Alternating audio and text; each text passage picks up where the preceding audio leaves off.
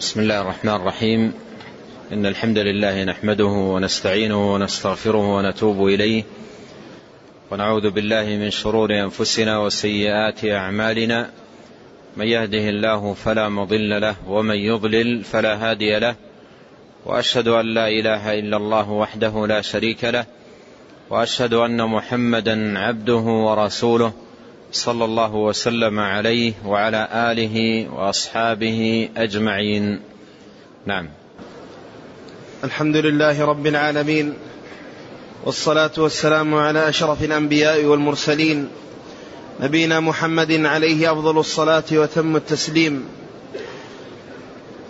قال شيخ الإسلام محمد بن عبد الوهاب رحمه الله تعالى في كتابه أصول الإيمان تحت باب القدر. قال وعن عبد الله بن مسعود رضي الله عنه قال قال حدثنا رسول الله صلى الله عليه وسلم وهو الصادق المصدوق إن أحدكم يجمع خلقه في بطن أمه أربعين يوما نطفة ثم يكون علقة مثل ذلك ثم يكون مضغة مثل ذلك ثم يبعث الله إليه ملكا بأربع كلمات. فيكتب عمله وأجله ورزقه وشقي أو سعيد. ثم ينفخ فيه الروح. هو الذي لا إله غيره. إن أحدكم يعمل بعمل أهل الجنة حتى ما يكون بينه وبينها إلا ذراع. فيسبق عليه الكتاب فيعمل بعمل أهل النار. فيدخلها.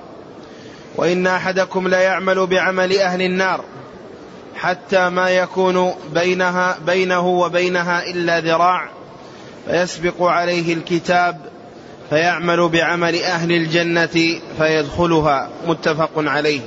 هذا الحديث حديث عبد الله بن مسعود رضي الله عنه أورده المصنف رحمه الله تعالى في باب الإيمان بالقدر. وقد مضى الحديث بالأمس عن أهمية الإيمان بالقدر وأنه أصل من أصول الإيمان العظيمة وركن من أركان هذا الدين وأنه نظام التوحيد. كما قال عبد الله بن عباس رضي الله عنهما قال القدر أو الإيمان بالقدر نظام التوحيد. فمن وحد الله وكذب بالقدر نقض تكذيبه توحيده. نقض تكذيبه توحيده. فالإيمان بالقدر شانه في الدين عظيم ومكانته فيه علية. وأيضا مر معنا بالأمس الكلام على مراتب القدر الأربعة التي لا إيمان لأحد بالقدر حتى يؤمن بها. وساق المصنف رحمه الله تعالى جملة من الأدلة الدالة على مكانة الإيمان بالقدر وعظم شأنه في دين الله تبارك وتعالى من كتاب الله عز وجل وسنة نبيه صلوات الله وسلامه عليه. ثم بعد ذلك شرع رحمه الله تعالى في ذكر الأدلة التي تتعلق بمراتب التقدير. الأدلة المتعلقة بمراتب التقدير. وذلكم أن من الإيمان بالقدر الإيمان بالتقديرات التي قدرها الله سبحانه وتعالى على فترات كالتقدير العام الذي مر معنا في حديث عبد الله بن عمرو بن العاص وكالتقدير الذي مر معنا في حديث عمر وحديث هشام بن حكيم وذلك عندما أخرج الله عز وجل ذرية آدم من ظهره فهذه التقديرات كذلك ما سيأتي معنا في هذا الحديث حديث عبد الله بن مسعود رضي الله عنه. فهذه التقديرات الإيمان بها من الإيمان بالقدر. الإيمان بها من الإيمان بالقدر. ولهذا ينبغي على المسلم أن يجعل من إيمانه بالقدر إيمانه بهذه التقديرات التي ثبتت في الأحاديث الصحيحة الثابتة عن النبي صلى الله عليه وسلم. والنصوص نصوص السنة دلت على أنواع من التقديرات. أولها التقدير العام. أولها التقدير العام وهو الذي كان قبل خلق السماوات والأرض بخمسين ألف سنة. وهذا التقدير العام يدل عليه حديث عبد الله بن مسعود رضي الله عنه آه، حديث عبد الله بن عمرو بن العاص رضي الله عنه أن النبي صلى الله عليه وسلم قال إن الله كتب مقادير الخلائق قبل أن يخلق السماوات والأرض بخمسين ألف سنة. وهذا يقال له التقدير العام. وقد كان هذا التقدير العام قبل خلق السماوات والأرض بخمسين ألف سنة. ثم يأتي بعد هذا التقدير تقديرات أخرى قال أهل العلم هي كالتفصيل للتقدير العام وهي داخلة فيه ليست خارجة عنه فهي كالتفصيل للتقدير العام وهي تقدير من بعد تقدير. تقدير من بعد تقدير وكل التقديرات التي أتت بعد التقدير العام هي داخلة فيه ليست خارجة عنه. كلها داخلة فيه ليست خارجة عنه. فإذا التقدير الأول هو التقدير العام. التقدير الأول هو التقدير العام. ثم بعد ذلك يأتي التقدير الذي كان عندما أخرج الله سبحانه وتعالى ذرية آدم من ظهر أبيهم وقسمهم إلى فريقين فريق في الجنة وفريق في السعير. فهذا أيضا تقدير دل عليه حديث عمر والحديث الذي بعده حديث هشام بن حكيم وغيرهما من الأحاديث الواردة في هذا الباب. ثم النوع الثالث من أنواع التقدير أو المرتبة الثالثة من مراتب التقدير التقدير العمري التقدير العمري الذي يتعلق بعمر كل إنسان بعينه أو بشخصه. الذي يتعلق بعمر كل إنسان. وذلك عندما يكون جنينا في رحم أمه حيث يبعث الله تبارك وتعالى إليه ملكا ويؤمر بكتب أربع كلمات بكتب رزقه وأجله وعمله وشقي هو أو سعيد. فهذه آه، فهذا التقدير الذي جاء في حديث عبد الله بن مسعود الذي أورده المصنف هنا.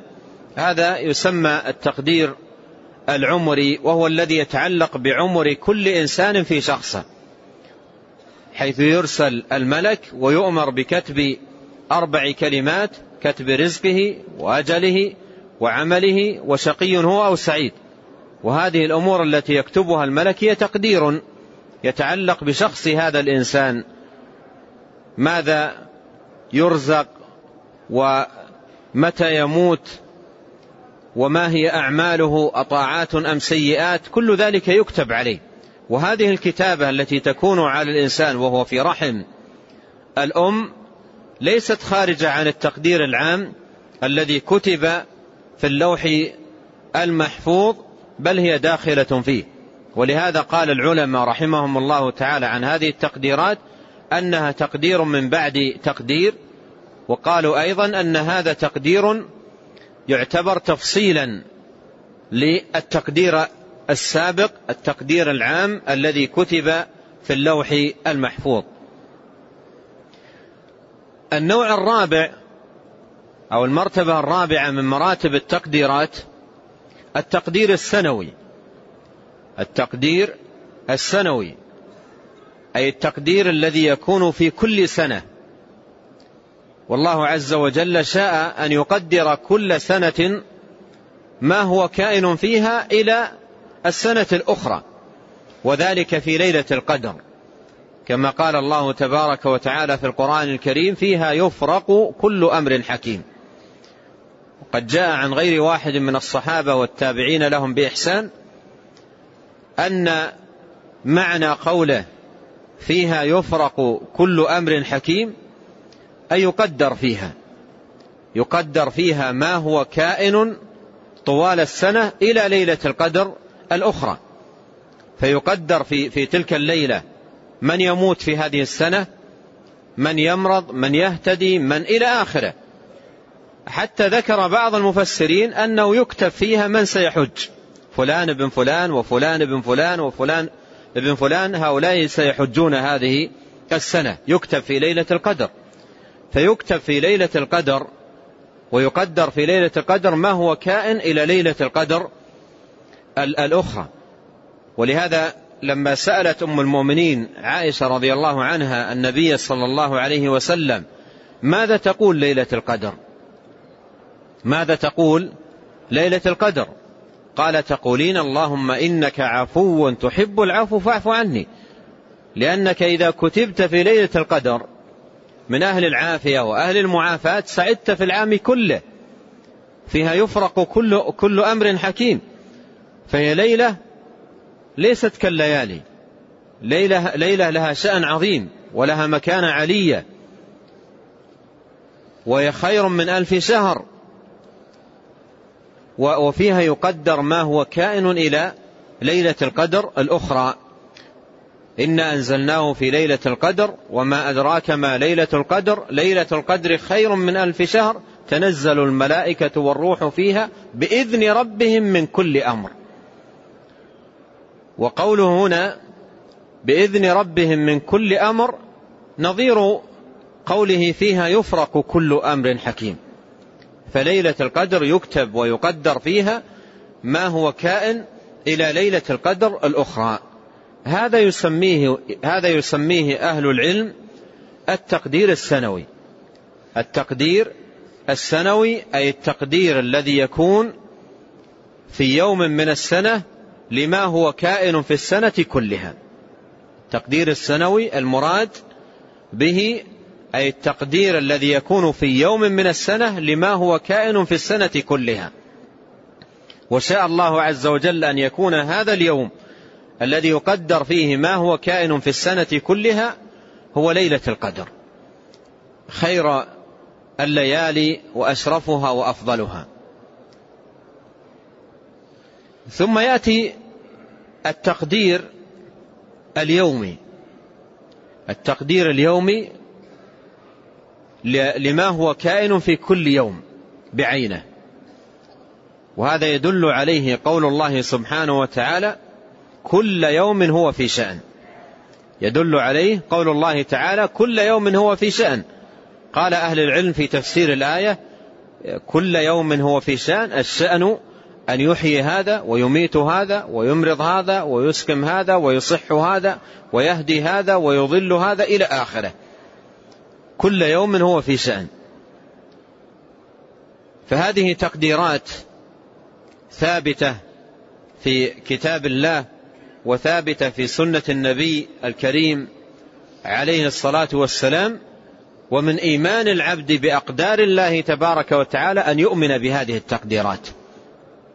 من إيمان العبد بأقدار الله تبارك وتعالى أن يؤمن بهذه التقديرات وهي خمس تقديرات التقدير العام والتقدير الذي يكون عند الذي كان عندما أخرج الله عز وجل ذرية آدم من ظهره. وبعض أهل العلم يعرض عن ذكر هذا التقدير ويكتفي بالتقدير العام والتقديرات الثلاث التي ذكرت على اعتبار أنه داخل في التقدير العام وهو قريب من من التقدير العام من حيث أنه يكتب فيه ما هو كائن لذرية آدم بعمومهم إلى أن تقوم الساعة. بخلاف التقدير العمري يتعلق بعمر كل إنسان بعينه والسنوي يتعلق بالسنة كل سنة بخصوصها واليوم يتعلق بالتقدير بتقدير كل يوم بخصوصه. ولهذا بعض العلماء يعدها أربع تقديرات. العام والعمري والسنوي واليومي. وبعضهم يضيف إليها التقدير الخامس, الخامس الذي هو تقدير الذي التقدير الذي كان عندما أخرج الله عز وجل ذرية آدم من ظهره وقسمهم إلى فريقين. فريق في الجنة وفريق في السعير كما مر معنا الحديث عن النبي صلى الله عليه وسلم بذلك. وهذا الحديث حديث عبد الله بن مسعود رضي الله عنه وقد بدأه ابن مسعود رضي الله عنه بقوله حدثنا رسول الله صلى الله عليه وسلم وهو الصادق المصدوق. حدثنا رسول الله صلى الله عليه وسلم وهو الصادق المصدوق. الصادق أي فيما يخبر به عن الله وفيما يبينه من دين الله وشرعه فهو صادق عليه الصلاة والسلام. بل لا ينطق عن الهوى إن هو إلا وحي يوحى ومصدوق أي مؤيد من ربه بالشواهد والآيات والحجج والبراهين. التي تدل على صدقه صلوات الله وسلامه عليه وصدق ما جاء به. قال حدثنا رسول الله صلى الله عليه وسلم وهو الصادق المصدوق. قال إن أحدكم إن أحدكم يجمع خلقه في بطن أمه أربعين يوما نطفة. إن أحدكم هذا يشمل كل بني آدم. يشمل كل بني آدم آه، شاء الله سبحانه وتعالى أن يكون خلق الواحد من بني آدم يمر بهذه المراحل. أن خلق كل واحد وكل فرد من أفراد بني آدم يمر بهذه المراحل. فأول ما يكون هذا الإنسان السوي الممتع بالسمع والبصر والقوى أول ما يكون نطفة. نطفة من ماء مهين تخرج من صلب الأب وتستقر في رحم الأم. وتستقر في رحم الأم. ولهذا قال هنا إن أحدكم يجمع خلقه في بطن أمه أربعين يوم النطفة. تستقر النطفة في, رحم الأم وتبقى على هذه الهيئة وكونها نطفة أربعين يوما. وتأخذ بالتغير إلى علقة إلى قطعة صغيرة من الدم. تأخذ وقتا تتغير بالتدريج وتتحول بالتدريج بقدرة رب العالمين تبارك وتعالى. فتتحول هذه النطفة إلى علقة أي قطعة صغيرة من الدم. قطعة صغيرة من الدم وهذه المرحلة الثانية من المراحل التي ينتقل إليها الإنسان والتي يمر بها الإنسان في تكوين الله تبارك وتعالى له. قال إن أحدكم يجمع خلقه في بطن أمه أربعين يوما نطفة ثم يكون علقة مثل ذلك. أي أن هذه النطفة تتحول إلى علقة وتبقى أربعين يوما على هذه الصفة. والعلقة هي القطعة الصغيرة من الدم. ثم بعد ذلك تتحول هذه القطعة الصغيرة من الدم إلى مضغة. تتحول إلى إلى إلى مضغة. ولهذا قال ثم يكون مضغة مثل ذلك. والمضغة كما قال أهل العلم رحمهم الله تعالى هي القطعة الصغيرة من اللحم. بقدر ما يمضغه الإنسان. قطعة صغيرة من اللحم بقدر ما يمضغه الإنسان أو ما يتمكن الإنسان من مضغه من اللحم. وهذا إشارة إلى أنها قطعة صغيرة ليست آه، هبرة أو, أو, أو قطعة كبيرة وإنما هي قطعة صغيرة من اللحم. وهذه المرحلة الثالثة نطفة ثم علقة ثم مضغة.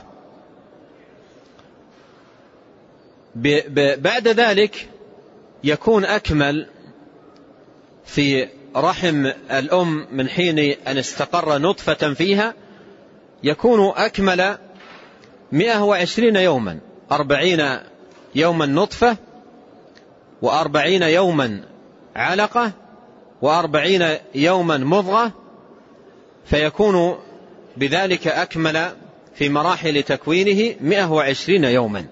مئة وعشرين يوما. وتفكر الإنسان في, في مثل هذه المراحل التي مر بها.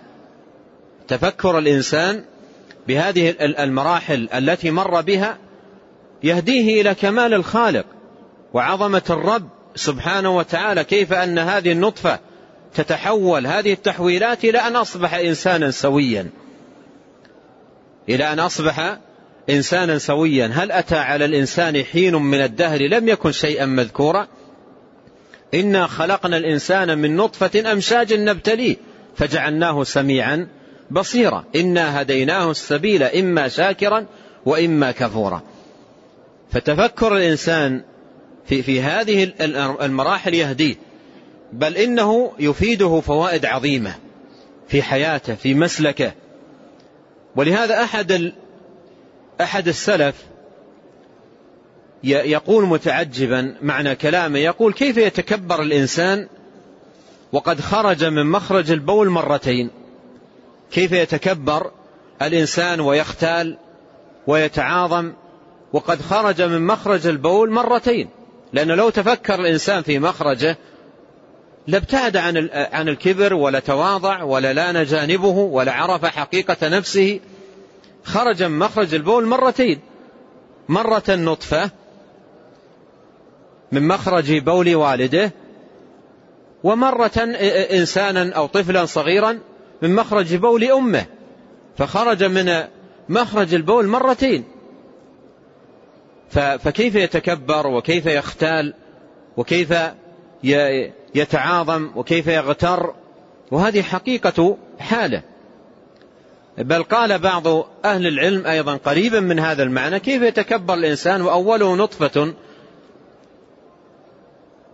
وآخره, وآخره جيفة في القبر عندما يدفن وهو بين ذلك يحمل العذرة في بطنه. فلماذا يختال ولماذا يتكبر وهذه حقيقة حالة.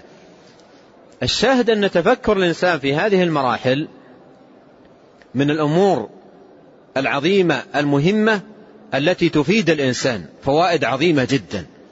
لا حد لها. حتى من الفوائد التي تستفاد بيان قدرة الله سبحانه وتعالى. الله يقول يا أيها الناس إن كنتم في ريب من البعث فإنا خلقناكم من نطفة. هذا من البراهين. من البراهين على كمال قدرة الله. إن كنتم في ريب يعني إن كنتم في شك من البعث من قدرة الله سبحانه وتعالى على بعث الأجساد بعد دفنها ومواراتها في التراب فانظروا في الخلق الأول. فإنا خلقناكم من نطفة. فخلق الإنسان من نطفة ثم من علقة ثم من مضغة إلى غير ذلك من المراحل. كل ذلك من الأمور التي تبعث في, في, الإنسان وتحرك في الإنسان أبوابا كثيرة من الهداية. والإنسان مر بمراحل سبعة. جاء ذكر بعضها في هذا الحديث وفي بعض الآيات وجمعت في الآيات التي جاءت في سورة المؤمنون. قد كان جاء عن ابن عباس رضي الله عنه أنه كان يقول إن ابن آدم خلق في سبع مراحل. إن ابن آدم خلق في سبع مراحل أي التي يمر بها ابن آدم. ثم كان يتلو قول الله سبحانه وتعالى في قول الله عز وجل في سورة المؤمنون ولقد خلقنا الإنسان من سلالة من طين. هذه هذه المرحلة الأولى. ولقد خلقنا الإنسان من سلالة من طين. ثم جعلناه نطفة في قرار مكين. ثم خلقنا النطفة علقة. فخلقنا العلقة مضغة. فخلقنا المضغة عظاما. فكسونا العظام لحما. ثم أنشأناه خلقا آخر. هذه سبعة مراحل.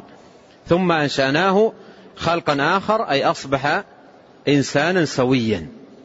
له السمع وله البصر وله اليد وله حتى تحول قطعة اللحم إلى العظام. ثم من من من, هذه القطعة من اللحم ينهض الرأس ويبدأ ثم تخرج الأيدي ثم الأرجل كل هذه المراحل. التي تتكون ويمر بها الإنسان كلها من دلائل قدرة الله تبارك وتعالى ولهذا قال فتبارك الله أحسن الخالقين فتفكر الإنسان تفكر الإنسان في هذه المراحل العظيمة من الأمور التي تهديه إلى إلى الإيمان بكمال قدرة الله وكمال صنعه وخلقه تبارك وتعالى وكمال تقديره وتدبيره وأنه عز وجل المستحق للعبادة والذل والخضوع جل وعلا. وأيضا يهديه إلى قدرته على على البعث يهديه أيضا إلى معرفة الإنسان بحقيقة نفسه وحقيقة حاله. إلى غير ذلك من أنواع من الهدايات. ثم وأنت تتأمل في الهدايات المستفادة هنا في هذا الباب العظيم. تعجب غاية العجب عندما ترى أقواما خلقهم الله عز وجل ومروا بهذه المراحل العظيمة العجيبة إلى أن استووا على على هيئة الإنسان السوي بالسمع والبصر ثم تراهم يعكفون على أحجار أو على قباب أو على أضرحة يسألونها ويرجونها ويخضعون لها وينطرحون بين يديها راغبين راهبين ينسون رب العالمين تبارك وتعالى الذي أوجدهم وخلقهم وأمدهم بالسمع والبصر. أين عقول هؤلاء؟ في, في, في, في التفكر بهذا, بهذا الخلق وهذا الإيجاد وهذا الإبداع وهذا التصوير وهذا التكوين من الله جل وعلا. لو فكر هؤلاء في حقيقة حالهم لما كان منهم ذل ولا خضوع ولا انكسار إلا لله تبارك وتعالى الذي خلقهم. هل من خالق غير الله يرزقكم؟ هو الخالق وحده. ولقد خلقنا الإنسان في أحسن تقويم. هو هو الخالق وحده. ولقد كرمنا بني آدم. كل كل ذلكم لله تبارك وتعالى. فكيف يذل لغيره وكيف يلتجى لغيره؟ وكيف ينكسر بين يدي غيره وتصرف العبادة لغيره مع أنه جل وعلا المتفرد بخلق الأشياء. يا أيها الناس اعبدوا ربكم الذي خلقكم والذين من قبلكم لعلكم تتقون الذي جعل لكم الأرض فراشا والسماء بناء وأنزل من السماء ماء فأخرج به من الثمرات رزقا لكم. فلا تجعلوا لله أندادا وأنتم تعلمون. أي لا تجعلوا لله شركاء في العبادة وأنتم تعلمون أنه لا خالق لكم غير الله تبارك وتعالى. قال هنا في حديث ابن مسعود إن أحدكم يجمع خلقه في بطن أمه أربعين يوما نطفة ثم يكون علقة مثل ذلك ثم يكون مضغة مثل ذلك ثم يرسل إليه الملك. ثم يبعث, الله إليه ملكا. بأربع كلمات. يبعث أي يرسل. ملكا أي ملكا من الملائكة وكل الله عز وجل إليه هذه الكتابة. كتابة ما يتعلق بالإنسان. إلى إلى أن يموت يكتب كل ما هو آه، متعلق به. قال يؤمر بكتب أربع كلمات. فيكتب عمله. عمله. أي ماذا سيعمل؟ صلاة صيام حج صدقة بر الوالدين إلى آخره. وأيضا إن كانت أعمالا سيئة تكتب من سرقة من كذب من غش من زنا من فواحش. إلى آخره كل ذلك يكتبه الملك. يكتبه في هذا الوقت كما بين نبينا الصادق المصدوق صلوات الله وسلامه عليه. فيكتب عمله أي الأعمال التي سيقوم بها. وعمل هنا مفرد مضاف فيعم. كل عمل سيقوم به الإنسان. فيؤمر بكتب أربع كلمات عمله. أي كل عمل يقوم به الإنسان إلى أن يموت. جميع الأعمال يكتبها الملك. وكلها تسطر وتكتب. قال يؤمر بكتب أربع كلمات فيكتب عمله وأجله. أي متى سيموت؟ كم عمره؟ ما هو الوقت الذي يموت فيه؟ والله عز وجل يقول لكل أجل كتاب. ويقول فإذا جاء أجلهم لا يستأخرون ساعة ولا يستقدمون. فالأجل محدد وكتب على الإنسان. كما أنه كتب على الإنسان في اللوح المحفوظ قبل خلق السماوات والأرض بخمسين ألف سنة فكتب أيضا ثانية على الإنسان وهو في رحم أمه. كتب الملك متى سيموت. فموت الإنسان والأجل الذي أجل له وحد له لن يتجاوز ولن أيضا يموت قبل أجله. لن يموت الإنسان إلا إذا جاء الأجل وحضرت المنية التي كتبت. قال وأجله. ورزقه. أيضا يكتب ما سيطعم وما سيشرب. كل ذلك يكتب. الطعام والشراب الذي يتناول الإنسان على مر الأيام كل ذلك يكتب. كل ذلك يكتب على الإنسان وهو في رحم أمه. قبل أن يخرج إلى الدنيا وقبل أن يشاهد الدنيا يكتب كل ما هو متناول له أو طاعم له أو شارب له. مدة حياته. كل ذلك يكتب. وهذا فيه إحاطة علم الله سبحانه وتعالى بمخلوقاته. ألا يعلم من خلق؟ فيه إحاطة علم الله تبارك وتعالى بمخلوقاته أحاط بها علما جل وعلا. وهذا وهذا أيضا إضافة إلى إحاطة علم الله به يكتب على الإنسان. يكتب ماذا سيطعم ماذا سيتناول ماذا سيشرب كل ذلك يكتب على الإنسان. وخلق الله سبحانه وتعالى لهذه المخلوقات وإيجاده لها هو من الشواهد والدلائل على إحاطة علمه بها. كما قال جل وعلا ألا يعلم من خلق؟ هذا من الشواهد والدلائل. ولهذا من بديع الاستدلال وجميله في الرد على الملاحدة ما ذكره ال ال ال الإمام الحافظ التيمي رحمه الله تعالى في كتابه الحجة. عندما أشار إلى أن أحد الملاحدة أراد أن يشكك بعض المسلمين في هذه المسألة أن الله عز وجل هو المتفرد بالخلق.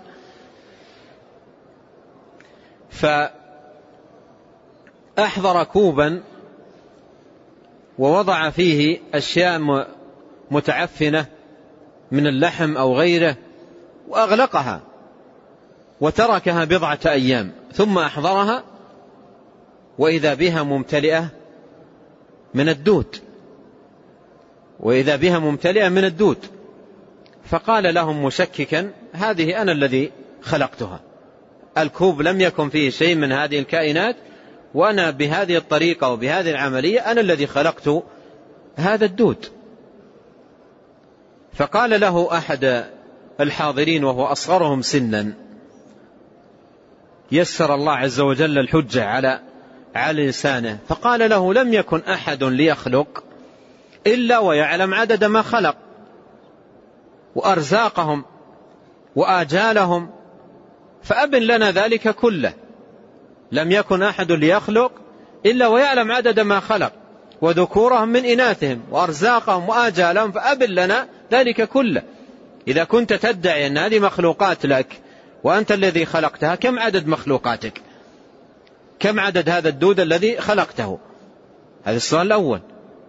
السؤال الثاني كم الذكور من الإناث؟ كم عدد الذكور من هذا الدود وكم عدد الإناث؟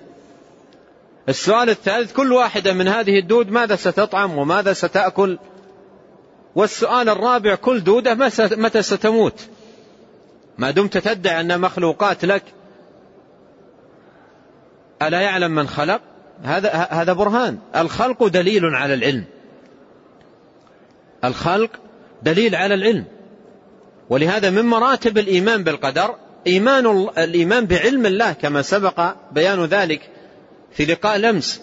الإيمان بعلم الله سبحانه وتعالى الأزلي الإيمان بعلمه تبارك وتعالى المحيط.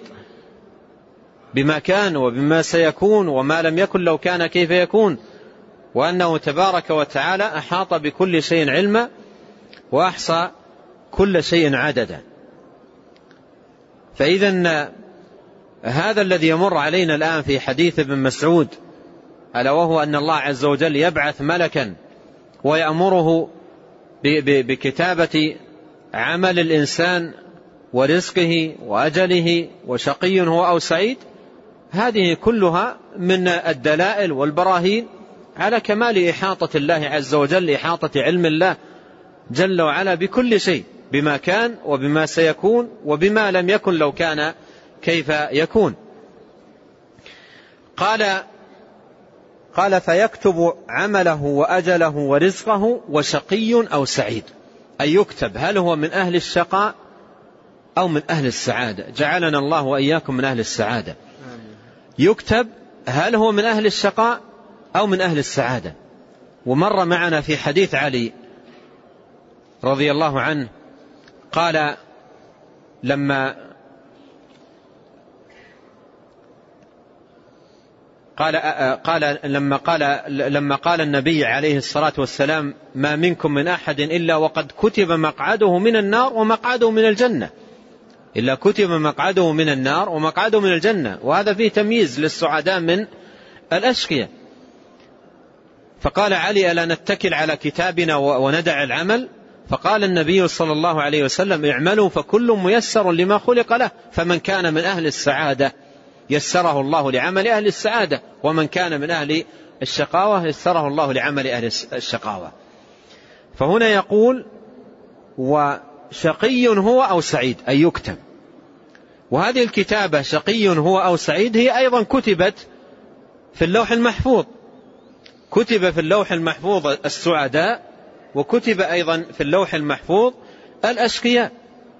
ومن كان من أهل السعادة يسره الله تبارك وتعالى لعمل أهل السعادة ومن كان من أهل الشقاوة يسره الله لعمل أهل الشقاوة. فأما من أعطى واتقى وصدق بالحسنى فسنيسره لليسرى وأما من بخل واستغنى وكذب بالحسنى فسنيسره للعسرى. قال ثم ينفخ فيه الروح. ثم ثم ينفخ فيه الروح. أي ينفخ في في هذا الكائن في في في في رحم الأم الذي تحول من نطفة إلى علقة إلى مضغة. فبعد أن يكمل 120 يوما ينفخ فيه الروح. وتصبح الروح تتحرك فيه. تتحرك فيه. وقال ثم ينفخ فيه الروح. قال فوالذي لا إله غيره. يقسم صلوات الله وسلامه عليه بالله. قال فوالذي لا إله غيره. إن أحدكم لا يعمل بعمل أهل الجنة حتى ما يكون بينه وبينها إلا ذراع فيسبق عليه الكتاب. فيعمل بعمل أهل النار فيدخلها. فيسبق عليه الكتاب ذكر النبي عليه الصلاة والسلام تأكيدا مقسما بالله تبارك وتعالى على ذلك تأكيدا إلى أن الأمور مكتوبة أن الأمور مكتوبة وأن من كان كتب من أهل الشقاوة من كتب من أهل الشقاوة ومن كتب من أهل النار حتى لو عمل بعمل أهل الجنة يختم له بعمل أهل النار. يختم له بعمل أهل النار. فوالذي نفسي بيده إن أحدكم ليعمل بعمل أهل الجنة حتى ما يكون بينه وبينها إلا ذراع فيسبق عليه الكتاب. فيعمل بعمل أهل النار فيدخلها. ولهذا كان السلف وينقل عنهم في هذا نقول كثيرة. أورد بعضها الحافظ بن رجب رحمه الله تعالى في شرحه للأربعين في شرحه لهذا الحديث في الأربعين النووية أن أنهم كانوا يخافون من شيئين.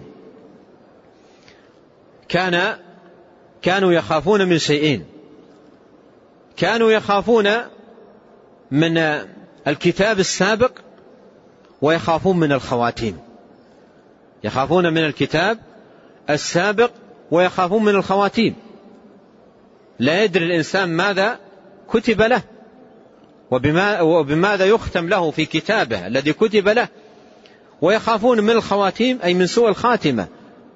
أن أن يموت الإنسان والعياذ بالله على خاتمة سيئة. لا ينال بها إلا غضب الله سبحانه وتعالى وسخطه وناره. فكانوا يخافون من ذلك. ويؤرقهم هذا الأمر. يؤرقهم الكتاب السابق. ويؤرقهم أيضا الخواتيم. وكل من هذين الأمرين مستفاد الخوف من من قوله عليه الصلاة والسلام فوالذي نفسي بيده إن أحدكم ليعمل بعمل أهل الجنة حتى ما يكون بينه وبينها إلا ذراع فيسبق عليه الكتاب. هذا الكتاب السابق. فيعمل بعمل أهل النار هذه الخواتيم السيئة والعياذ بالله.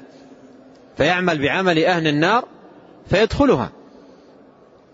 ولهذا حق أو حق على العاقل أن أن يخاف من هذا الأمر وأن يحسن الالتجاء إلى الله سبحانه وتعالى وأن يصلح وهذا أمر في غاية الأهمية أن يصلح سريرته بينه وبين الله.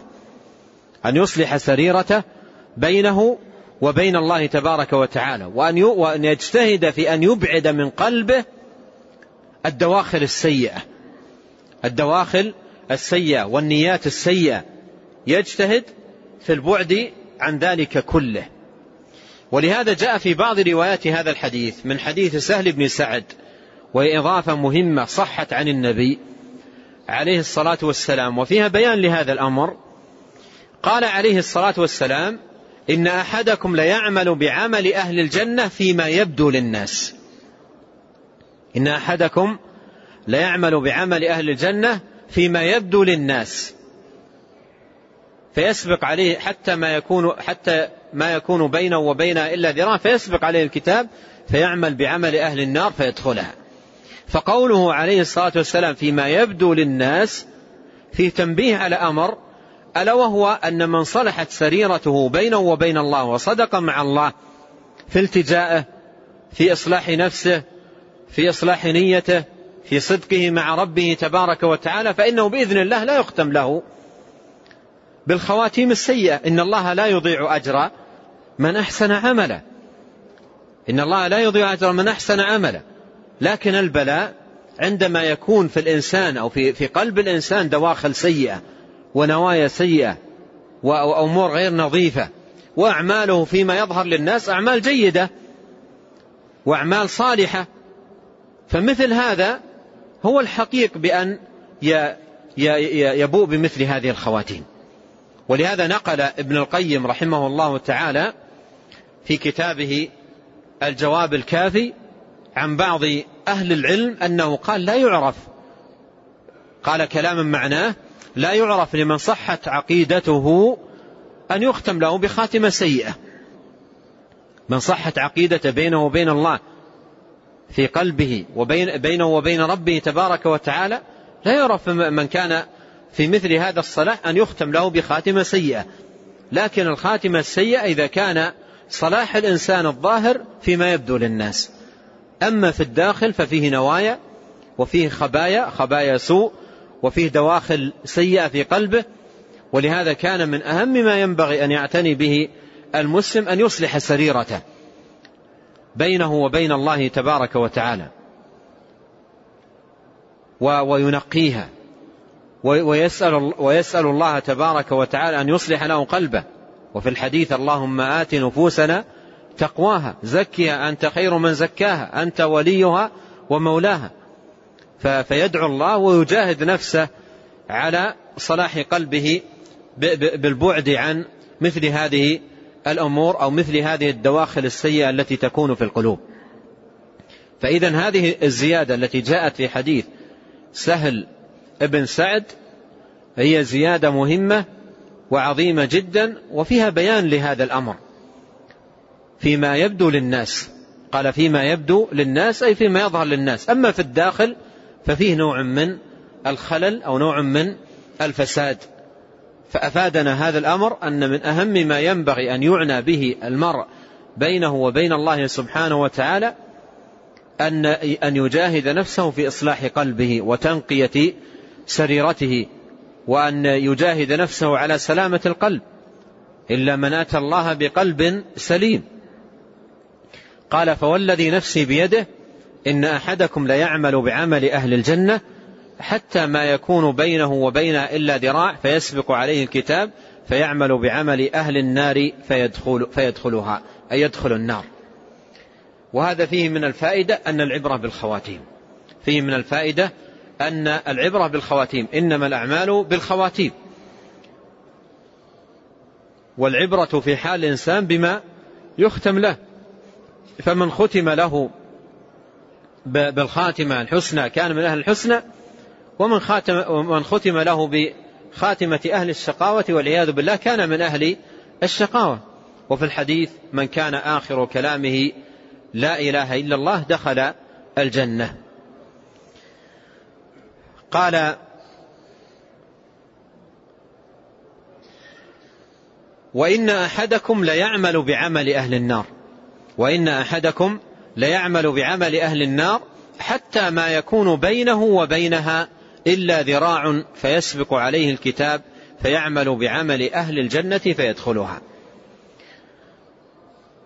وهذا فيه أن من الناس من يعمل حياته بعمل أهل النار. من يعمل حياته بعمل أهل النار. من المعاصي والآثام والفسوق والفجور والكفر والعصيان فيسبق عليه الكتاب يكون له سابقة حسنى إن الذين سبقت لهم منا الحسنى أولئك عنها مبعدون يكون له سابقة حسنى فيعمل بعمل أهل الجنة فيدخلها. حتى إن بعض الناس تكون هذه السابقة سابقة الحسنى له قبل وفاته بلحظات يسيرة جدا. قد يكون حياته كلها على الكفر و و و ويكون كتب الله سبحانه وتعالى له في فيما كتب في اللوح المحفوظ أن يسلم ويهتدي قبل أن يموت بلحظات. بدقائق. ليس ساعات. بدقائق. تكون حياته كلها على الكفر ويكون اهتداؤه واستقامته في, في, في دقائق. مثل ما جاء في قصة في القصة التي أوردها الحافظ ابن كثير رحمه الله تعالى وجود إسنادها عند تفسيره لقول لقول الله تبارك وتعالى في سورة الأنعام الذين آمنوا ولم يلبسوا إيمانهم بظلم أولئك لهم الأمن وهم مهتدون. ولم يلبسوا إيمانهم بظلم أي لم يخلطوه بشرك. أولئك لهم الأمن وهم مهتدون أي أمن تام واهتداء تام في الدنيا والآخرة. أورد الحافظ ابن كثير رحمه الله تعالى قصة رجل من الأعراب. أتى يطلب النبي عليه الصلاة والسلام ويبحث عنه بحثا عن الإسلام وطلبا له وقطع مسافات طوال حتى جاء وهو على بعيره. راكب على بعيره حتى جاء ووصل إلى النبي عليه الصلاة والسلام. وكان النبي صلى الله عليه وسلم قائما على قدميه. فطلب فسأل النبي عليه الصلاة والسلام عن عما بعث به. وأمر وطلب من النبي صلى الله عليه وسلم أن يعلمه. وكان الرجل على البعير راكبا على بعيره. فقال له النبي عليه الصلاة والسلام تشهد أن لا إله إلا الله وأن محمد رسول الله وتقيم الصلاة وتؤتي الزكاة. ذكر له مباني الإسلام. فقال الرجل وهو على بعيرة أقررت أقررت أي أقررت بهذا الذي تدعوني إليه. فدخل بإقراره هذا بالإسلام. أقر قال أقررت أي أقررت بهذا الذي تدعوني إليه. لما قال أقررت ساخت قدم بعيره في حفرة جرذان. وحفرة الجرذان هو الفأر الكبير. وحفرته آه، تكون الأرض هشة. وإذا وطأ عليها البعير تسيخ قدمه ثم يسقط.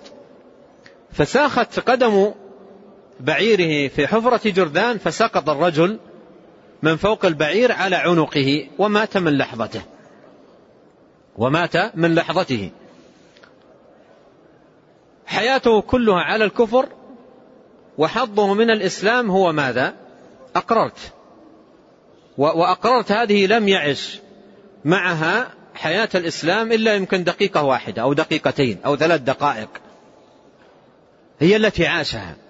وحياته كلها على على الكفر بالله سبحانه وتعالى. فأسلم وليس له من الإسلام إلا هذه الكلمة أقررت أي أقررت بما تدعون إليه وسقط ومات. فسبق يعني له من الله سبحانه وتعالى سابقة الحسنى والخاتمة الحسنة ولم يكن له حظ من هذا الإسلام إلا هذا الإقرار الذي مات على إثره هذا الرجل. جاء في بعض روايات الحديث أن النبي عليه الصلاة والسلام من أراد منكم أن ينظر إلى إلى الذين آمنوا ولم يلبسوا إيمانهم بظلم فهذا منهم. ولهذا أورد ابن كثير رحمه الله هذا الحديث عند هذه الآية. لم يلبس إيمانهم بظلم. آمن قال أقررت ومات فلم يخلط إيمانه بشرك. وختم له بهذه الخاتمة. وجاء في بعض الروايات أنه قال إذا أردتم أن تروا الذين عملوا قليلا وأجروا كثيرا فهذا منهم. وجاء أيضا في بعض الروايات أنه عليه الصلاة والسلام قال للصحابة قوموا إلى صاحبكم. سماه صاحبا لهم. وقال أيضا في بعض الروايات إني, إني رأيت الملائكة تدس الفاكهة في فيه. لعله كان جائعا. قال رأيت الملائكة تدس الفاكهة في فيه. ختم له بهذه الخاتمة. وهذا من الشواهد. قال إن أحدكم ليعمل بعمل أهل, أهل النار حتى ما يكون بينه وبين إلا ذراع فيسبق عليه الكتاب فيعمل بعمل أهل الجنة فيدخلها. فيعمل بعمل أهل الجنة فيدخلها. ومن الفوائد هنا العظيمة أن ينتبه من مضى في حياته وقتا طويلا وعمرا مديدا على الآثام والمعاصي والرزايا والخزايا والإعراض عن الله تبارك وتعالى أن يتدارك نفسه باللجوء إلى الله سبحانه وتعالى وطلب الخاتمة الطيبة. جاء عن الحسن البصري رحمه الله تعالى أنه لقي رجلا كبيرا في السن وكأنه يعرف عنه بعض المعاصي أو بعض الآثام. فقال له منبها قال له الحسن البصري رحمه الله منبها كم تبلغ من العمر؟ قال ستون سنة. قال أوما علمت أنك في طريق وقد أوشكت أن تبلغ نهايته. أنك في طريق وقد أوشكت أن تبلغ نهايته. فقال الرجل إنا لله وإنا إليه راجعون. فقال له الحسن أو تعرف تفسيره؟ هذا الكلام هل تفهم معناه؟ قال وما تفسيره؟ قال إنا لله أي أنا لله عبد. وإنا إليه راجعون أي أنا إليه راجع. فإذا علمت أنك لله عبد وأنك إليه راجع فاعلم أنه سائلك. وإذا علمت أنه سائلك فأعد للمسألة جوابا. فانتبه الرجل. قال وما الحيلة؟ وما الحيلة؟ أي أنا مقصر مفرط ماذا أفعل الآن؟ ما الحيلة؟ فقال له كلمة عظيمة جدا هي كنز من الكنوز. قال له أحسن فيما بقي يغفر لك ما قد مضى. أحسن فيما بقي يغفر لك ما قد مضى. فإنك إن أسأت فيما بقي أخذت فيما بقي وفيما مضى. وهذا الذي ذكره الحسن البصري صح بلفظه مرفوعا إلى النبي عليه الصلاة والسلام. صح عنه عليه الصلاة والسلام أنه قال هذا الكلام أحسن فيما بقي يغفر لك ما قد مضى فإنك إن أسأت فيما بقي أخذت فيما بقي وفيما مضى. صح هذا مرفوعا عن النبي الكريم عليه الصلاة والسلام. ولهذا من مضى في حياة تفريط وتقصير وتضييع وإهمال ووقوع في الذنوب يتدارك ما بقي من حياته ولربما الذي بقي من حياته أيام قلائل أو ساعات قلائل ما يدريه. فيصلح ما بينه وبين الله ويصلح سريرته ويصدق مع الله تبارك وتعالى ويبدأ صفحة جديدة وحياة مباركة وأياما عامرة ويترك تلك الحياة حياة الضياع.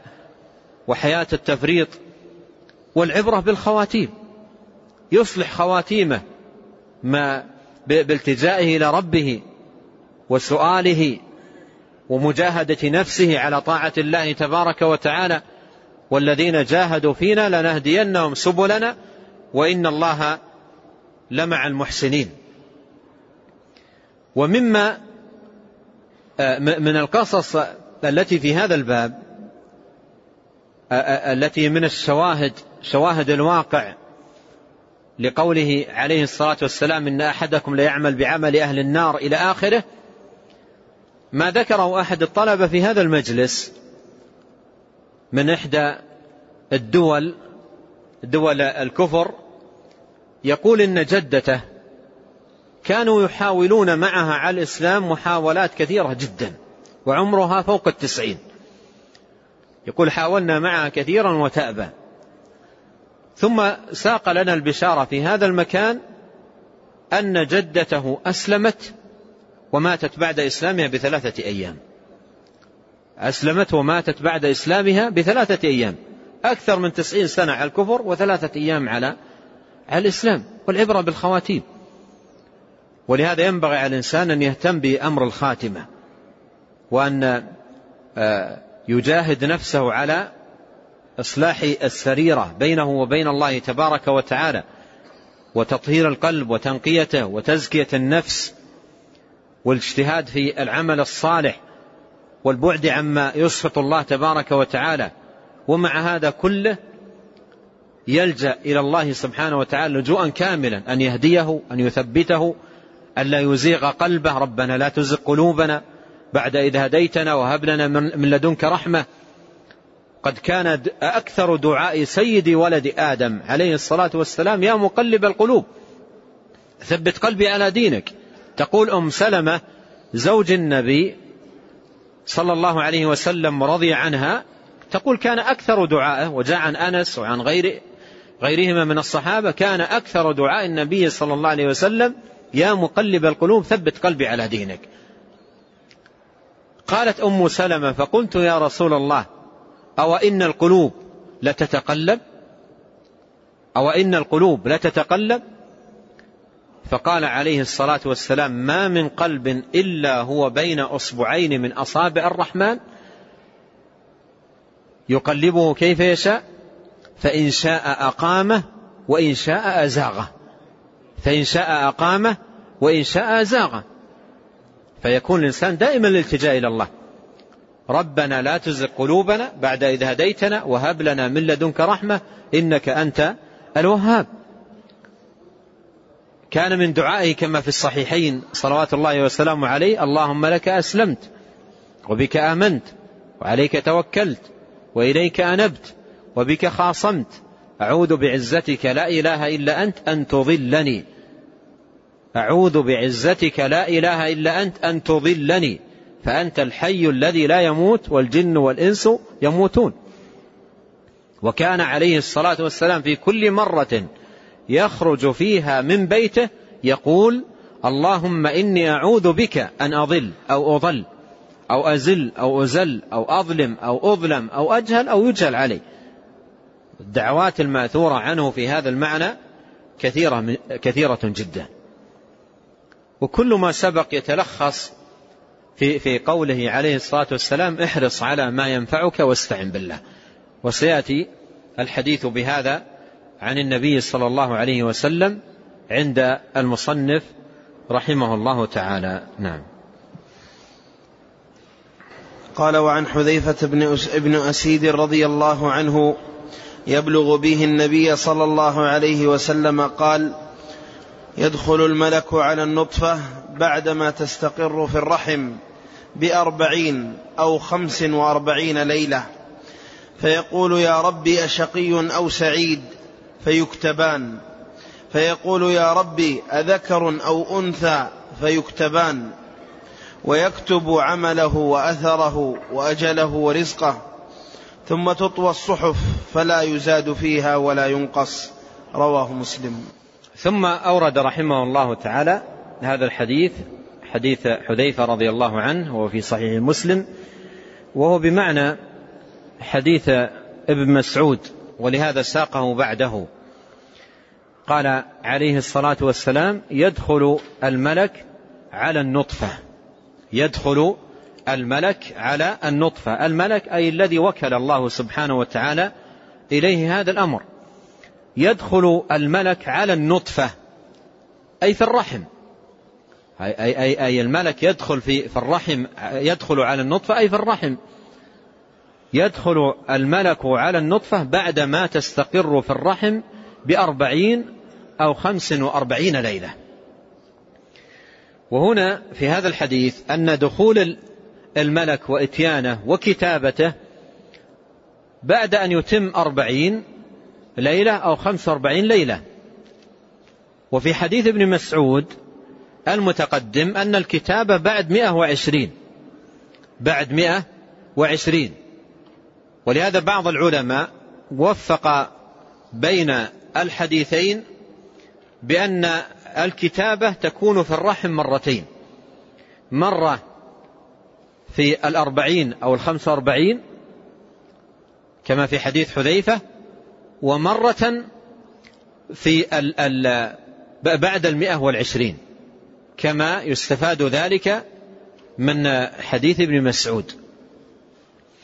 وبعض أهل العلم قالوا لا إن الكتابة واحدة ليست مرتين الكتابة واحدة والملك يكتب على الإنسان شقي أو سعيد إلى آخره مرة واحدة وهي بعد الأربعين يعني في تمام الأربعين أو الخمسة والأربعين يكتب ذلك.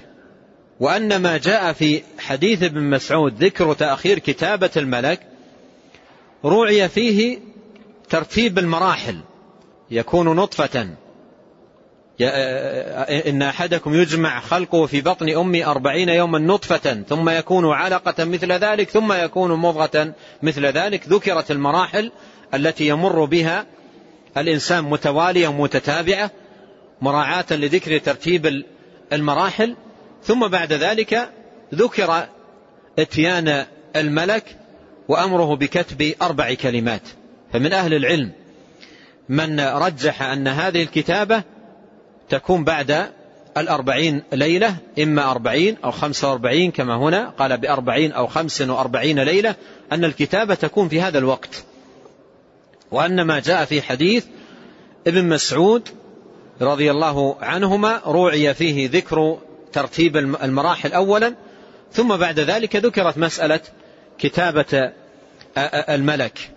مسألة كتابة الملك وبعثه إليه وأنه يكتب أربع كلمات رزقه وأجله وعمله وشقي هو أو سعيد. قال فيقول يا رب أشقي أو سعيد؟ أي هذا الإنسان الذي أمرت بكتابة حاله وعمله أشقي أو سعيد؟ فيكتبان أي يكتب عليه هل هو من أهل الشقاء أو من أهل السعادة؟ ثم يسأل الملك يا رب أذكر أو أنثى؟ أيضا فيكتبان يكتب عليه هذا. هل هو ذكر أو أنثى؟ ويكتب عمله وأثره أو ويكتب عمله وأثره وأجله ورزقه. يكتبها الملك. فهذه كلها تكتب على الإنسان. قال ثم تطوى الصحف. فلا يزاد فيها ولا ينقص. ثم تطوى الصحف فلا يزاد فيها ولا ينقص. مثل ما جاء في, في, في الحديث الآخر رفعت الأقلام وجفت الصحف. فتطوى الصحف أي أن ما كتب الإنسان لا بد أن يكون. وإذا عرفنا أن ما كتب الإنسان لا بد أن يكون ألنا بناء على هذه المعرفة أن, أن, أن نتكل على الكتابة وندع العمل؟ لا والله. الصحابة رضي الله عنهم سألوا النبي عن هذه المسألة وتقدم السؤال. قالوا يا رسول الله ألا ندع العمل ونتكل على الكتاب؟ ألا نتكل على هذا الذي طوي وفرغ منه وكتب وندع العمل؟ قال اعملوا. فكل ميسر لما خلق له. أي جاهد نفسك على العمل واحرص على ما ينفعك. وفي ذلك كله استعن بالله. استعن به, به أن يهديك أن يوفقك أن يثبتك أن يعيدك من الضلال. أن يختم لك بالخاتمة الحسنى الأمور بيده جل وعلا. والخلق خلقه والأمر أمره تبارك وتعالى. فتلجأ إليه وفي الوقت نفسه تجاهد نفسك مجاهدة تامة على القيام بالأعمال الأعمال الطيبات والطاعات الزاكيات التي تتقرب بها إلى الله عز وجل. نعم. نعم. وفي صحيح مسلم عن عائشة رضي الله عنها قالت دعي رسول الله صلى الله عليه وسلم إلى جنازة إلى جنازة صبي من الأنصار. فقلت طوبى له عصفور من عصافير الجنة لم يعمل سوءا ولم يدركه. فقال أو غير ذلك يا عائشة؟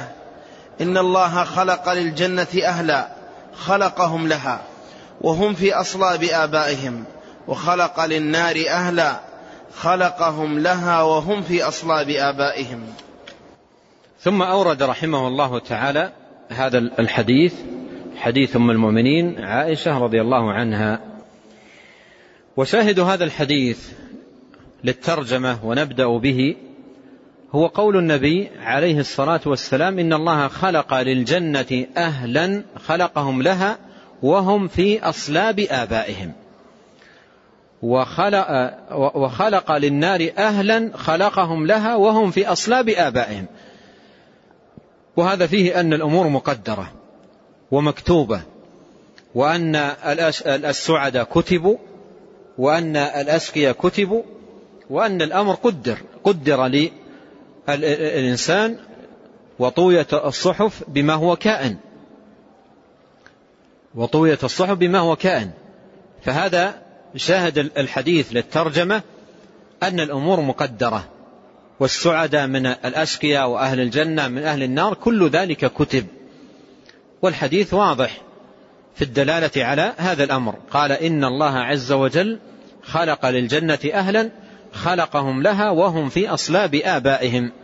وخلق للنار أهلا خلقهم لها وهم في أصلاب آبائهم. فهذا واضح تماما وهو في في الدلالة بمعنى الأحاديث والنصوص المتقدمة التي ساقها المصنف رحمه الله تعالى لتقرير هذا الباب وأن الأمور كلها بقدر. وأن الأمور كلها بقدر بما في ذلكم أعمال العباد وأهل السعادة من أهل الشقاوة وأهل الجنة وأهل النار كل ذلك بقدر. لأجل هذا ساق المصنف رحمه الله تعالى هذا الحديث. وقول النبي صلى الله عليه وسلم لهذه الجملة جاء على إثر قول عائشة رضي الله عنها عندما دعي النبي صلى الله عليه وسلم إلى جنازة صبي أي طفل صغير من الأنصار. فقلت أي قالت عائشة رضي الله عنها طوبى له عصفور من عصافير الجنة. طوبى له عصفور من عصافير الجنة. وهذه شهادة لا لا لا له بالجنة. قال طوبى له عصفور من عصافير الجنة. فقال النبي صلى الله عليه وسلم قال طوبى له عصفور من عصافير الجنة لم يعمل سوءا ولم يدركه أي لم يعمل السوء ولم يدرك وقت عمل السوء لأنه مات صغيرا. فقال الرسول صلى الله عليه وسلم أو غير ذلك؟ أي ألا تقولين غير هذا؟ أو غير ذلك يا عائشة؟ إن الله خلق للجنة أهلا خلقهم لها إلى آخر الحديث. وقيل إن النبي عليه الصلاة والسلام قال لعائشة رضي الله عنها تنبيها لها إلى إلى عدم المسارعة في مثل هذا الجواب وفي مثل هذه التزكية والشهادة. وقيل إن النبي صلى الله عليه وسلم قال ذلك قبل أن يبلغه أو أن ينزل عليه أو أن يوحى إليه بأن أطفال المؤمنين في الجنة. قد حكى بعض أهل العلم الإجماع على ذلك لكثرة, الشواهد والدلائل على أن أطفال المؤمنين وفرطهم في الجنة. وأنهم أيضا يوم القيامة يشفعون لآبائهم وأمهاتهم ويكونون شفعاء لآبائهم وأمهاتهم. وجاء في هذا أحاديث عن النبي صلى الله عليه وسلم ساق جملة منها الإمام البخاري رحمه الله في في كتابه الصحيح وأيضا في كتابه الأدب المفرد.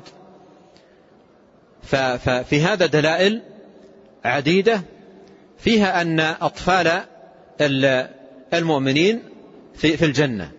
فقيل لعل النبي صلى الله عليه وسلم قال لعائشة هذا قبل أن يبلغه أو قاله لها تنبيها إلى عدم المسارعة إلى مثل هذا الجواب أو مثل هذه التزكية. الشاهد من الحديث للترجمة هو قول النبي عليه الصلاة والسلام إن الله خلق للجنة أهلا إلى آخر الحديث. نعم.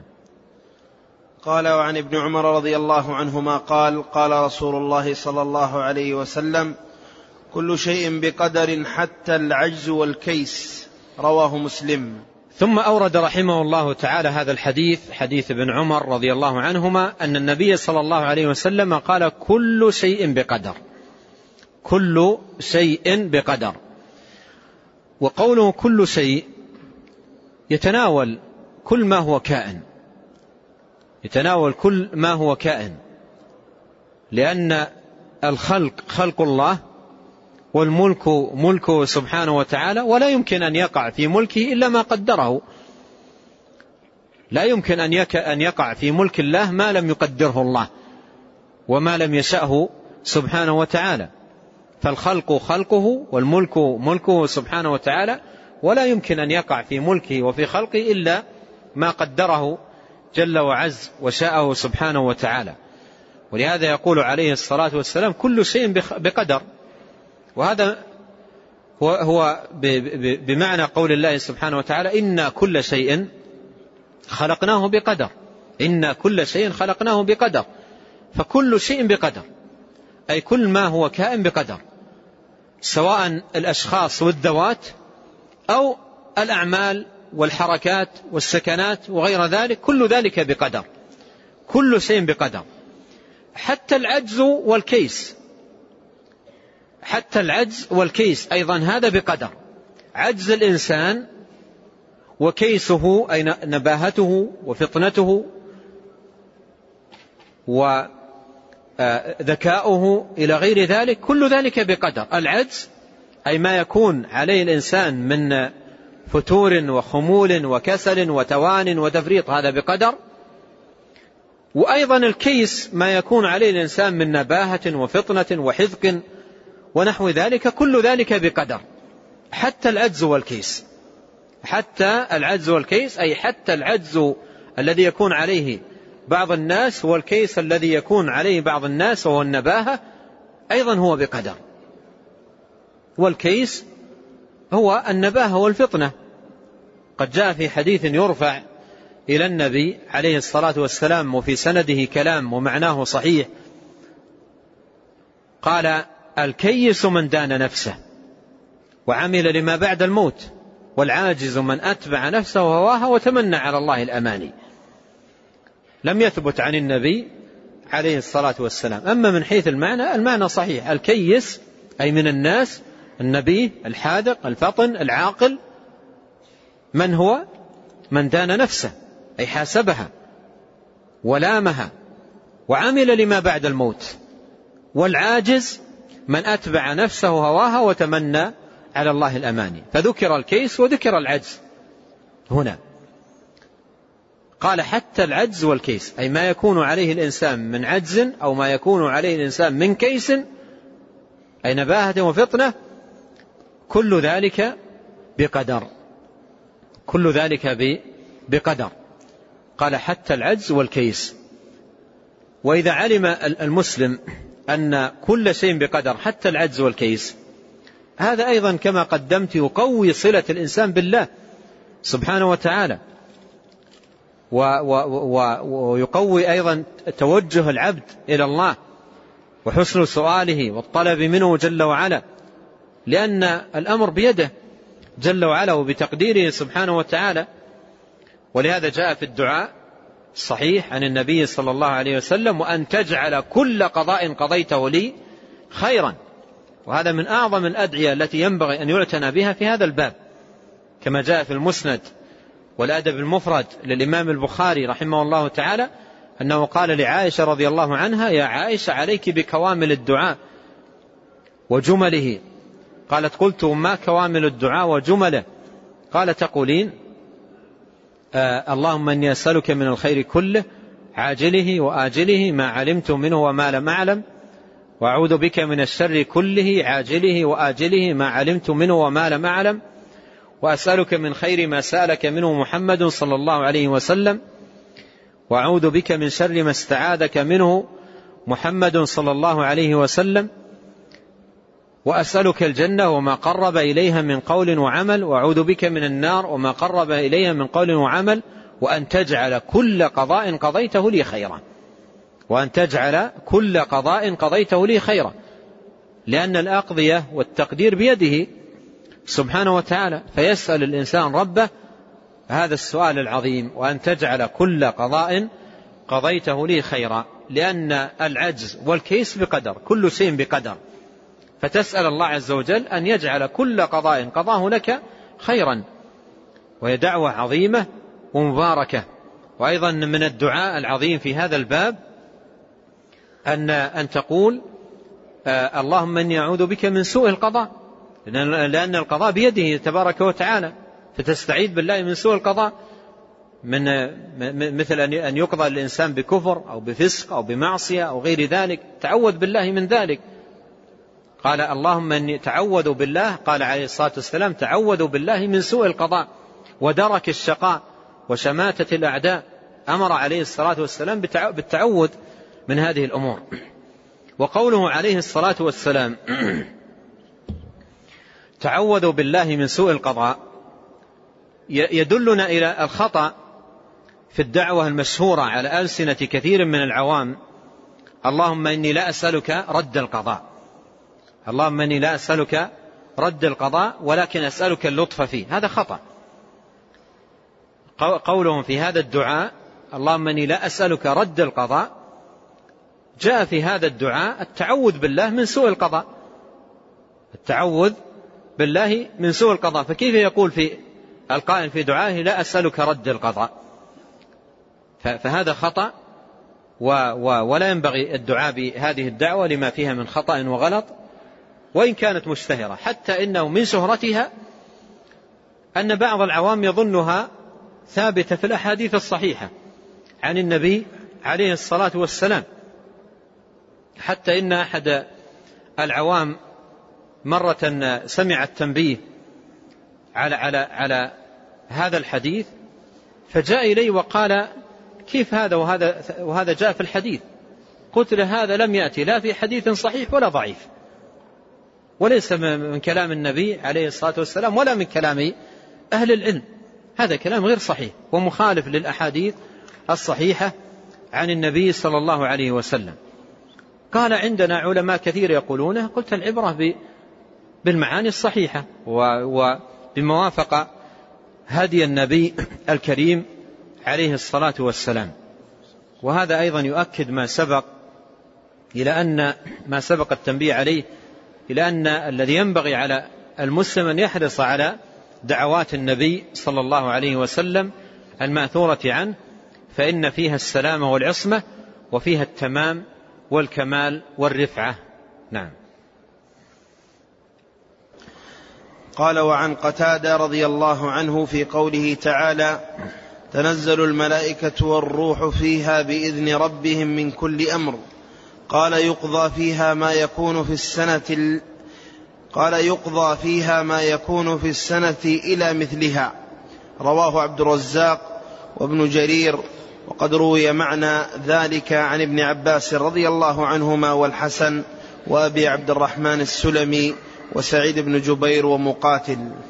ثم ثم ذكر رحمه الله تعالى هنا هذا آه، هذه الآية ذكر رحمه الله تعالى هذه الآية تنزل الملائكة والروح فيها بإذن ربهم من كل أمر. وأورد فيها ما يروى عن السلف في بيان معناها وأنه يقضى فيها ما يكون في السنة إلى مثلها. وأن هذا روي عن ابن عباس والحسن وأبي عبد الرحمن السلمي وسعيد بن جبير وغيرهم. فيها يفرق كل أمر حكيم. أيضا في قوله بإذن ربهم من كل أمر هذا مثل ما مر التقدير السنوي التقدير السنوي. ثم يأتي بعد ذلك التقدير اليومي الذي يدل عليه قول الله سبحانه وتعالى كل يوم هو في شأن وسيأتي عند المصنف. ويكون المصنف بما ساقه رحمه الله تعالى من روايات ذكر التقديرات الخمس. التقدير العام أولا ذكره في حديث علي ثم التقدير الذي عندما أخرج الله عز وجل ذرية آدم من ظهره وهذا في حديث عمر والحديث الذي بعده ثم التقدير العمري وهذا ساق فيه حديث عبد الله بن مسعود وحديث حذيفة. ثم بعد ذلك التقدير السنوي وأورد فيه رحمه الله تعالى هذه الآية وتفسير السلف لها. ثم التقدير اليومي أورد فيه قول الله سبحانه وتعالى كل يوم هو في شأن. نعم. قال وعن ابن عباس رضي الله عنهما قال إن الله خلق لوحا محفوظا من درة بيضاء دفتاه من ياقوتة حمراء قلمه نور وكتابه نور عرضه ما بين السماء والأرض ينظر فيه كل يوم ثلاثمائة وستين نظرة. ففي كل نظرة منها يخلق ويرزق ويحيي ويميت ويعز ويذل ويفعل ما يشاء. فذلك قوله تعالى كل يوم هو في شأن. رواه عبد الرزاق وابن المنذر والطبراني والحاكم. ثم ختم رحمه الله تعالى ذكر الأحاديث والنصوص المتعلقة بالتقديرات بهذا الحديث عن ابن عباس أنه قال إن الله خلق لوحا محفوظا من درة بيضاء دفتاه من ياقوتة حمراء. قلمه نور وكتابه نور عرضه ما بين السماء والأرض ينظر فيه كل يوم ثلاثمائة وستين نظرة. ففي كل نظرة منها يخلق ويرزق ويحيي ويميت ويعز ويذل ويفعل ما يشاء. فذلك قول الله تعالى كل يوم هو في شأن آه هذا موقوف على ابن عباس وسنده إليه فيه كلام. وسنده إليه فيه كلام. لكن المصنف رحمه الله تعالى ساقه للآية الكريمة التي تدل على التقدير اليومي. وجاء عن عدد من الصحابة ومن اتبعهم بإحسان تفسير الآية بهذا المعنى. تفسيرها بهذا المعنى. الذي أشار إليه المصنف أو أورده المصنف في قوله يخلق ويرزق ويحيي ويميت ويعز ويذل ويفعل ما يشاء. هذا معنى قوله كل يوم هو في شأن. فالمراد بقوله في شأن أي من إحياء وإماتة وهداية وأضلال إلى غير ذلك. فهذا هو التقدير اليومي يدل عليه تدل عليه هذه الآية الكريمة. ولما أنهى رحمه الله تعالى هذه الأدلة المشتملة على التقديرات الخمس ختم ذلك بكلمة جامعة للعلامة ابن القيم رحمه الله تعالى. نعم. قال ابن القيم رحمه الله تعالى لما ذكر هذه الأحاديث وما في معناها وقال فهذا تقدير وقال فهذا تقدير يومي والذي قبله تقدير حولي والذي قبله تقدير عمري عند تعلق النفس به والذي قبله كذلك عند أول تخليقه وكونه مضغة والذي قبله تقدير سابق على وجوده. لكن بعد خلق السماوات والأرض لكن بعد خلق السماوات والأرض الذي قبله أو والذي؟ والذي. والذي قبله تقدير سابق على خلق السماوات والأرض بخمسين ألف سنة. وكل واحد من هذه التقادير كالتفصيل من التقدير السابق. وفي ذلك دليل على كمال علم الرب وقدرته وحكمته وزيادة تعريفه الملائكة وعباد وعباده وعباده المؤمنين بنفسه وأسمائه. ثم قال فاتفقت هذه الأحاديث ونظائرها ونظائرها على أن القدر السابق لا يمنع العمل ولا يوجب الاتكال عليه بل يوجب الجد والاجتهاد. ولهذا لما سمع بعض الصحابة ذلك قال ما كنت بأشد اجتهادا مني الآن. وقال أبو عثمان النهدي لسلمان رضي الله عنه لأنا بأول هذا الأمر أشد فرحا مني بآخره وذلك لأنه إذا كان قد سبق له من الله أعظم من إذا كان إذا كان قد سبق له من الله سابقة. وهيأه ويسر ويسره للوصول إليها كان فرحه بالسابقة التي سبقت له من الله أعظم من فرحه بالأسباب التي تأتي بها. طيب. هنا المصنف رحمه الله تعالى ذكر هذه الكلمة العظيمة لابن القيم وفيها تلخيص لما احتوت عليه الأحاديث الواردة في التقديرات وأنها خمس تقديرات ذكرها ابن القيم رحمه الله بعد أن سرد الأحاديث الواردة في الباب. فقال رحمه الله بعد ذكر الأحاديث وختمها كما هو الترتيب عند المصنف هنا ختمها بالتقدير اليومي. قال فهذا تقدير يومي أي الوارد في قوله تعالى كل يوم هو في سأن قال والذي قبله تقدير حولي أو قل سنوي أيضا وهو الوارد في قوله فيها يفرق كل أمر حكيم. وفي قوله بإذن ربهم من كل أمر. هذا يقال له حولي أو يقال له أيضا سنوي لأنه يتعلق بكل حول أو كل سنة بخصوصها. قال والذي قبله تقدير عمري عند تعلق النفس به. تقدير عمري عند تعلق النفس به أي بالإنسان. وهذا يشير فيه رحمه الله إلى حديث ابن مسعود المتقدم وحديث حذيفة أيضا. قال والذي قبله كذلك عند أول تخليقه وكونه مضغة. عند أول تخليقه وكونه مضغة. هذا الذي في حديث حذيفة. وأشرت إلى أن بعض أهل العلم يذكر أن الكتابة كتابتين. كتابة عند كما يدل عليه حديث حذيفة عند أول كونه مضغة وكتابة عند أخرى بعد ذلك عند تعلق الروح به كما يدل على ذلك حديث ابن مسعود. ولعل هذه الجملة تفيد أن ابن القيم رحمه الله يرى أنها كتابتان. كتابة يدل عليها حديث ابن مسعود وكتابة يدل عليها حديث حذيفة. أعيد مرة ثانية قول ابن القيم. قال والذي قبله تقدير عمري عند تعلق النفس به. إشارة إلى قوله فينفخ فيه الروح. ثم يرسل إليه الملك فينفخ فيه الروح فيؤمر بكتب أربع كلمات. فعند تعلق الروح به يكتب. قال والذي قبله كذلك عند أول تخليقه وكونه مضغة. وهذا كما جاء في حديث حذيفة. كما جاء في حديث حذيفة الذي ساقه المصنف رحمه الله. قال والذي قبله تقدير سابق على وجوده. أي في هذه الدنيا. قبل وجوده في وجوده لكن بعد خلق السماوات والأرض. سابق على وجوده ولكنه بعد خلق السماوات والأرض.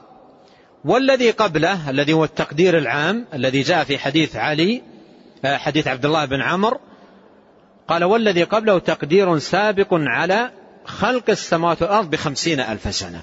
هذه خلاصة جميلة ووافية لما اشتملت عليه النصوص في ذكر التقديرات. قال وكل واحد من هذه التقادير كالتفصيل من التقدير السابق.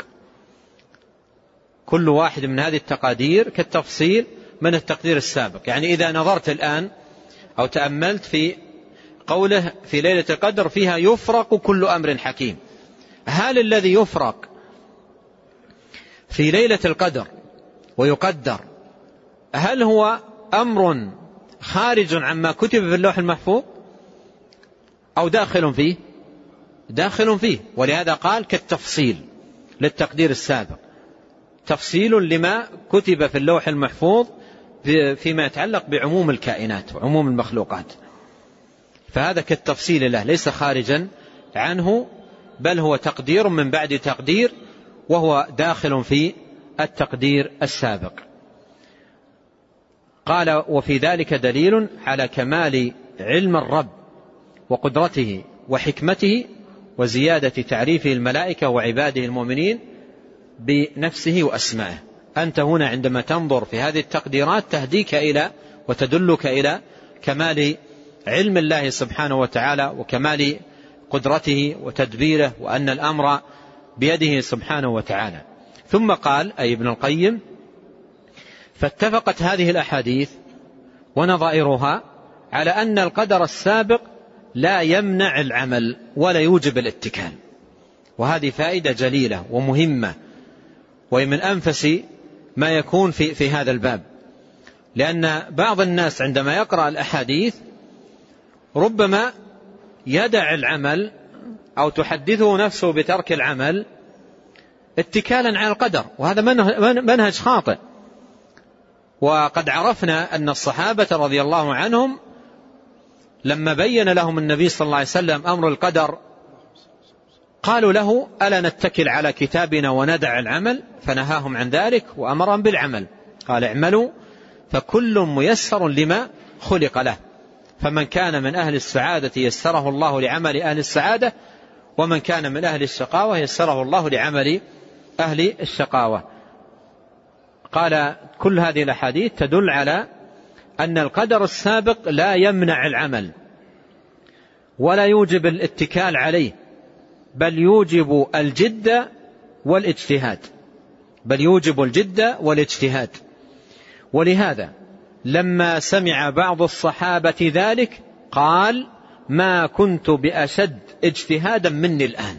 وهذا من فقه الصحابة وكمال علمهم.